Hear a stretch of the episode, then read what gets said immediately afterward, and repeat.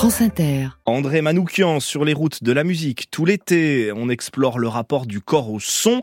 Et ce matin, la voix comme un moyen très efficace d'atteindre l'espace. Où l'on découvre que depuis la nuit des temps, le chant est le meilleur véhicule vers l'espace.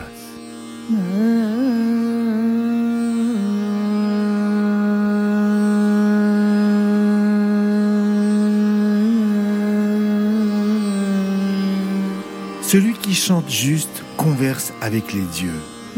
Cette maxime du VIe siècle avant Jésus-Christ est tirée d'une Upanishad, texte philosophique à la base de la religion hindoue. Elle est d'autant plus difficile à tenir que l'art du chant indien implique des variations d'une sophistication extrême que nous ne connaissons pas en Occident, sans compter que leur gamme n'est pas divisée en 12 demi-tons comme la nôtre, mais en 22 notes avec tiers ou quart de ton, comme suit.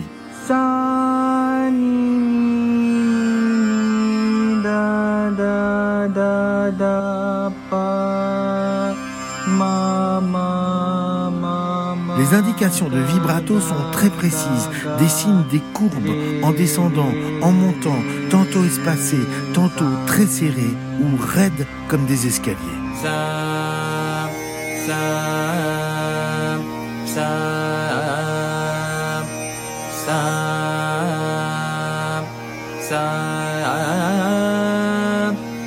Comment ne pas noter les analogies troublantes entre le chant indien et le chant grégorien Une note centrale est étirée, que l'on nomme corde ou teneur, autour de laquelle on fait des nœuds, des variations.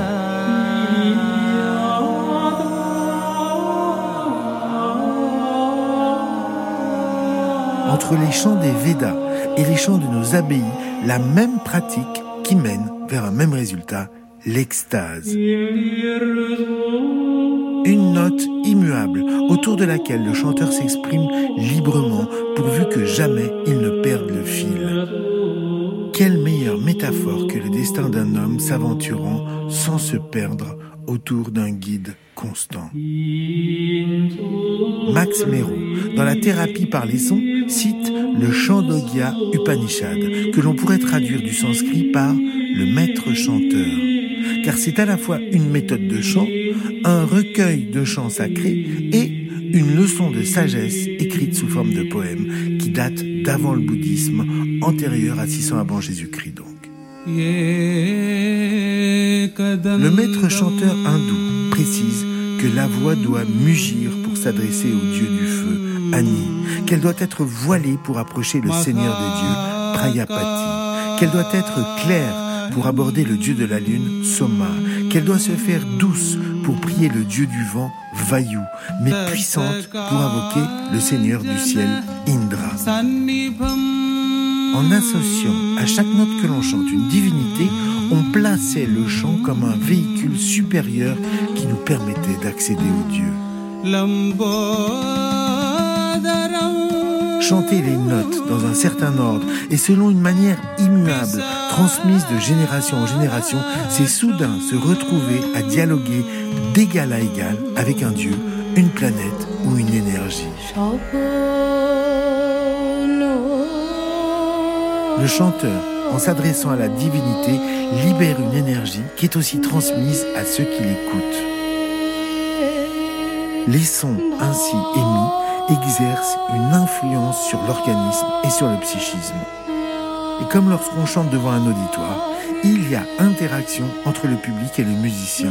Le chanteur soudain s'oublie et devient possédé par la divinité à laquelle il s'adresse. Il devient l'instrument du Dieu qu'il invoque. Le psychisme de l'homme est si grand que l'expérience devient fantastique.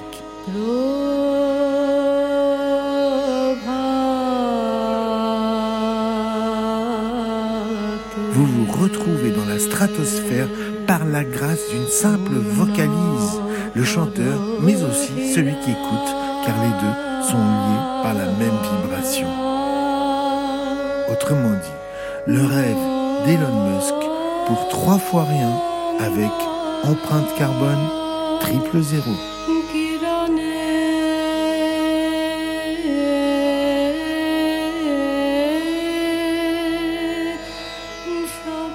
Voyage vocal et spatial d'André Manoukian sur les routes de la musique.